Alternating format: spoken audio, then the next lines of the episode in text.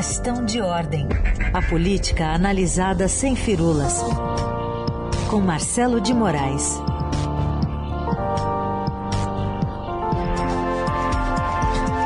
Tudo bem, Marcelo? Bom dia. Bom dia, Carolina. Bom dia, Raíssa. Bom dia para todo mundo. Bom dia. Marcelo, fala um pouquinho sobre essa, esse, esse sinal de alerta, esse pisca-pisca que começou a piscar mais forte aí no Planalto, a partir de uma pesquisa que saiu ontem.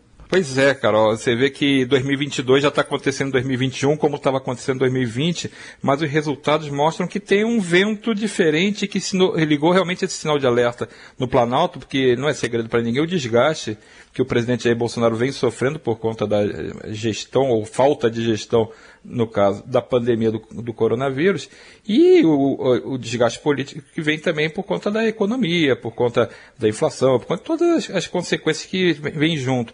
E essa pesquisa que foi feita pela X P e PESP, pela primeira vez, coloca Lula numericamente à frente de Bolsonaro.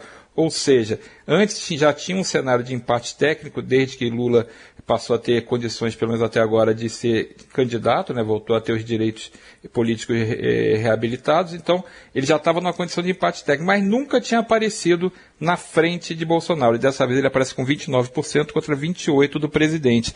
E aí o Planalto enlouquece, né? Porque virou um, uma realidade que uh, um eventual confronto entre os dois políticos pode dar o, o candidato da esquerda, o ex-presidente Lula. Então, além disso, tem um outro problema. Se você pegar na pesquisa, o, os candidatos que seriam dessa corrente mais próxima do que seria o centro, se forem somados e conseguirem realmente unificar uma candidatura, é uma candidatura também competitiva, porque a gente vê aqui, só dos que assinaram o manifesto, aquela carta pela democracia, Ciro Gomes, é, Luciano Huck, João Dória e Mandetta, só aparecem esses quatro. Tem seis que assinam, mas só esses quatro aparecem na pesquisa. Você teria é, uma soma de nove de Ciro Gomes com cinco de Huck, quatorze, mais três de Dória, dezessete, mais três de Mandetta, vinte, já teria vinte por cento. E se lembrar que Sérgio Moro não assinou aquele documento e aparece com nove por cento e poderia perfeitamente também transitar nesse grupo, você chegaria aos mesmos vinte e nove por cento que Lula tem. Ou seja, seria uma disputa muito acirrada entre esses três candidatos. A dúvida é aquilo que a gente sempre fala, né? Mas vai ter um candidato só do centro, eles vão conseguir se amarrar, vão conseguir é, deixar os egos do lado de fora e, e da candidatura e fazer uma, uma chapa única? Essa é uma grande dúvida, mas existe um potencial, potencial claramente de ter uma candidatura de centro competitiva, desde que eles consigam é, se entender nessa, nessas negociações. Só que para o Planalto, nesse momento, o, são duas frentes que ele vai ter que administrar, tanto a frente desse grupo de centro que disputa um voto mais direto, inclusive com Bolsonaro, já que muitos desses candidatos ou pré-candidatos são dissidentes da candidatura de Bolsonaro, eles apoiaram. O Sérgio Moro é um caso claro. O Sérgio Moro foi ministro do governo, Mandetta foi um ministro do governo, então são é, estilhaços desse grupo original que levou o bolsonarismo ao Planalto. Esse é um problema. E o outro problema, é claro, é o enfrentamento contra Lula. Então, o Planalto está cercado de bala de todo lado, né? Bom, você citou aí Ciro Gomes. Ontem ele participou de um debate é, virtual sobre reforma administrativa, foi do, organizado pela Central dos Sindicatos Brasileiros, mas lógico, os caras não ficaram só na reforma administrativa, é. né? O, ali foi o mote, mas aí falaram é. de outros temas.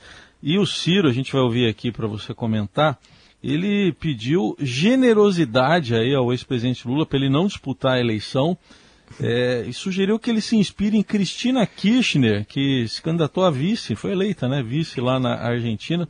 Bom, vamos ouvir o que, o que quer o Ciro nesse convite, muito amigo.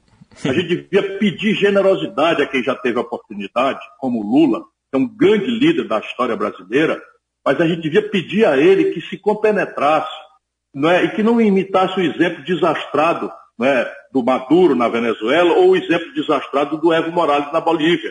E que olhasse o que a Cristina Kirchner fez na, na Argentina, em que, tendo a força grande, deu um passo para trás e ajudou a Argentina a se reconciliar. Tá, e acho que o Ciro quer o Lula de vice, então. Pois é, aí é, tá no, é o jogo político. Ele, o Ciro tem sido muito hábil nesse, nesse, nessas movimentações dele.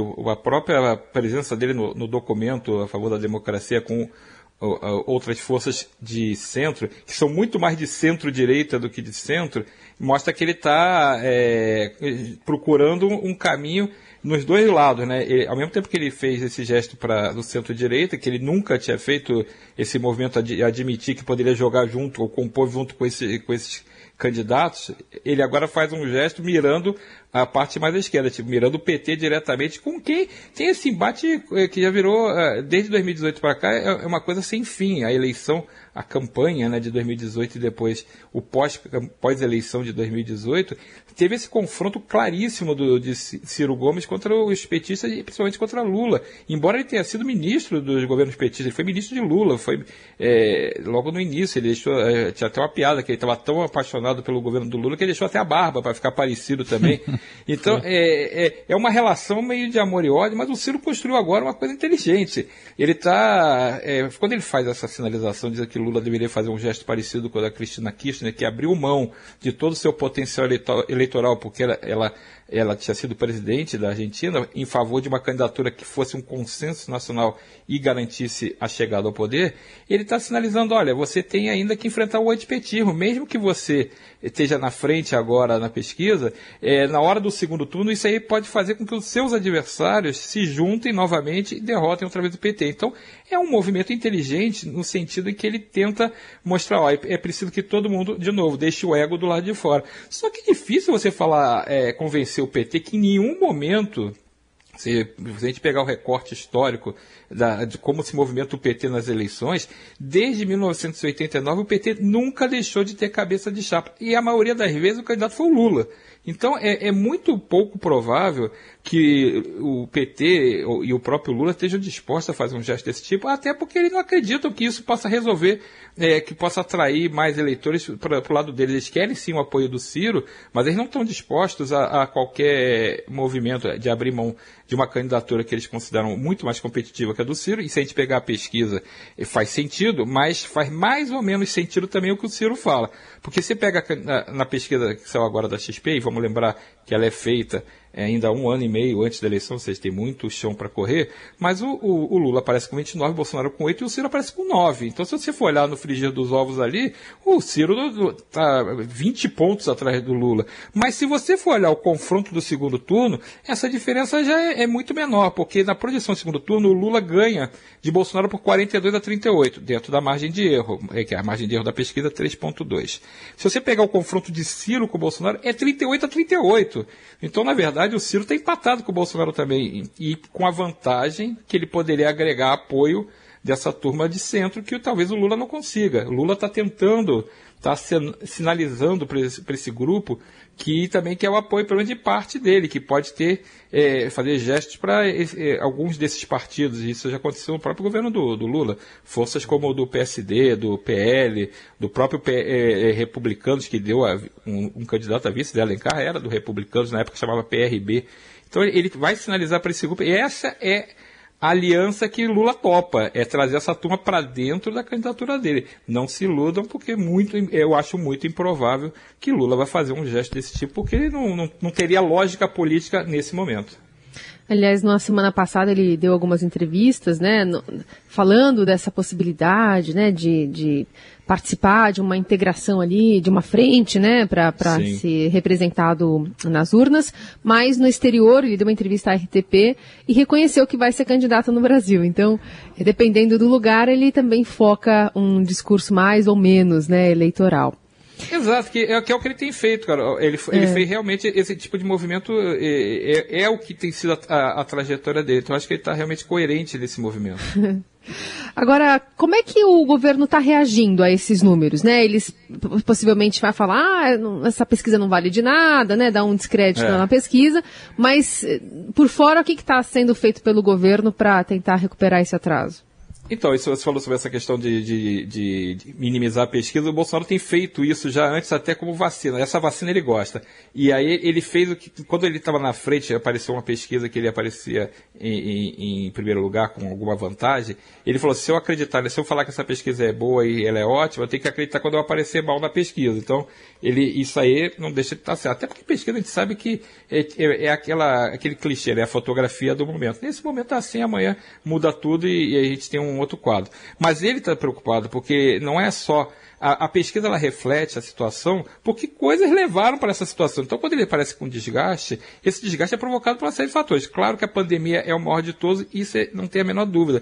E a pandemia está levando também a economia para um, um problema grave que também está sem solução. E isso fez os empresários começarem a desembarcar freneticamente da, do, do apoio a Bolsonaro. Esse golpe ele foi registrado no Planalto, eles estão muito preocupados porque esse setor foi um setor que deu, fortaleceu muito a candidatura dele, que acabou apoiando não só durante a eleição, mas depois no primeiro ano de governo, estava muito afinado com Bolsonaro em, em nome das reformas, em nome da modernização do ambiente de negócios. Então esse, esse grupo era um grupo que estava mais ou menos sob controle e por conta dos efeitos da pandemia, por conta da inação do governo e dessa gestão negacionista que o presidente demonstrou muitas vezes durante, é, desde o início da pandemia, esse grupo está desiludido e está desembarcando. E ao desembarcar, ele tira um apoio que faz parte daquele apoio original do presidente. Então, se ele já está perdendo o apoio popular por conta da pandemia, dos casos que não param de acontecer. Se ele está perdendo apoio, está brigando com os militares por conta de todas as visões é, é, conflito, conflituosas que eles têm é, do que é o melhor para o país. Se ele está perdendo apoio também dos empresários, vai começar a sobrar muito a pouca gente. E aí faz sentido a pesquisa mostrar já o Lula ultrapassando. E a gente tem visto que o presidente ele, ele é bom de diagnóstico, tanto que ele mudou a... A, a, a, a linha de, de comunicação em relação às vacinas. Não mudou nas outras partes, por exemplo, lockdown, distanciamento, máscara, essas coisas ele não consegue mudar, mas na parte de vacina ele entendeu que, que precisava mudar de discurso. Ele agora entendeu que ele precisa trazer de volta os empresários, precisa trazer de volta o mercado. O que, que ele fez? Tá tentando, ou, mandou recados, está tentando organizar já um jantar com empresários fortes, com é, gente de banco, gente é, da indústria, para tentar ver se conversa com esse grupo. Tem uma tentativa de marcar um jantar para amanhã aí em São Paulo, é, para ver se consegue é, acalmar a turma, dar uma sinalização de que olha, a economia vai melhorar, olha, estamos comprando vacina, olha, vai passar. Mas não é só isso. A gente, eu tenho acompanhado muita conversa com empresários. Há uma queixa muito grande de que o governo deixou a situação sair do controle e a economia está pagando a conta por isso também. Então, é, não, não peça para para o cara que está perdendo dinheiro achar que tá, vai ganhar dinheiro por, por, só pelos lindos olhos de alguém. Então, ele quer ações concretas, ele quer mudanças reais. E eles não estão vendo esse tipo de mudança dentro do governo e isso está inquietando muito o setor. E Bolsonaro já percebeu que o dinheiro está indo embora da campanha dele também, está indo embora da candidatura dele à reeleição. E quando perde essa, essa parte, fica muito difícil, porque...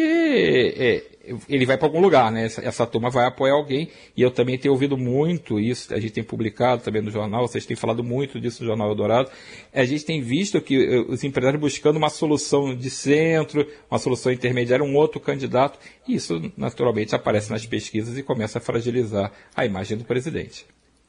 Bom, o jantar do Lula adorei, então, tá, vai rolar, mas eu queria que você falasse também de um outro evento que deve gerar uma aglomeraçãozinha. Está previsto para hoje, né? Está prevista a posse coletiva de ministros? Daqui a pouco, Raíssa. É, se não mudarem o horário, é agora de manhã. E aquela turma que entrou na famosa mudança ministerial que o presidente fez, cheia de, de problemas, cheia de trombada, cheia de, de, de ruído político, e ele vai dar posse para os seis novos ministros, vai fazer uma solenidade onde provavelmente teremos mais um daqueles espetáculos de gente sem máscara, gente aglomerada, mas é uma tentativa também do governo de passar uma ideia de que, olha, o tumulto acabou, a confusão acabou, e agora ele está tentando normalizar a situação, o governo está voltando para o seu eixo, uma coisa mais azeitada. Não é bem assim, a gente sabe que tem muita crise, a gente sabe que tem uma pressão muito grande, principalmente do Centrão, em cima do presidente, pra, em busca de novos espaços, voltou aquela pressão para se é, tirar Um, alguma parte do Ministério da Economia, voltar a criar pastas como, por exemplo, o planejamento, a indústria e comércio. Então, é o, o Centrão de sempre se movimentando atrás de cargos, o presidente ali toreando para ver o que, que ele precisa dar e o que ele não precisa dar. Ele tem feito gestos e, e, na direção do Centrão, porque ele precisa dessa blindagem política cada vez mais. A fragilidade dele também vem muito disso. Ele perdeu é, força na negociação com o Centrão e, e ele está naquela na fase que precisa muito do apoio, então ele tem que ceder espaços, como ele tem cedido. Eh, já tem vários ministros que são do Centrão, claramente. Ele Inclusive, ontem ele participou de uma solenidade, um, uma inauguração em Brasília, em que era o, o, o, o, quem comandava a solenidade era o ministro João Roma, que é do, do Partido Republicanos, né? Então, que já entrou no Ministério da Cidadania, já nessa leva da, da maior participação do Centrão no governo. E vai ser cada vez mais isso. Então ele precisa tentar passar essa normalidade com essa normalidade. Provavelmente vai fazer um discurso positivo, mostrando que agora vai. Mas só que, como a gente está vendo pela pesquisa, e essa pesquisa é uma, vão vir outras, a gente está vendo pela pesquisa que o, o momento é de muita incerteza. E não tem jeito. Enquanto, vamos voltar de novo para o início, enquanto a pandemia estiver com os números que está e a tendência... Tudo indica que é, ainda não é de nenhuma de, de retroceder, até porque a gente está com dificuldades, segue com a mesma dificuldade de vacinação. Enquanto estiver, né, com a pandemia muito forte, o desgaste não vai passar. Por mais que o Bolsonaro tenha jantar com o empresário, por mais que o Bolsonaro faça a solenidade para mostrar que está tudo calmo, por mais que ele se articule com o Centrão, não tem jeito. Esse é o maior ponto de desgaste e está é, causando esse, essa preocupação grande dentro do governo, porque não consegue dar uma resposta é, suficiente para reverter a queda dele e o desgaste dele nas pesquisas. Marcelo de Moraes, às terças e quintas. Ele volta na quinta aqui a conversar conosco no Jornal Dourado. Boa semana para você, Marcelo. Obrigado, Carol. Bom dia para todo mundo. Bom dia, Raíssa. Tchau, tchau.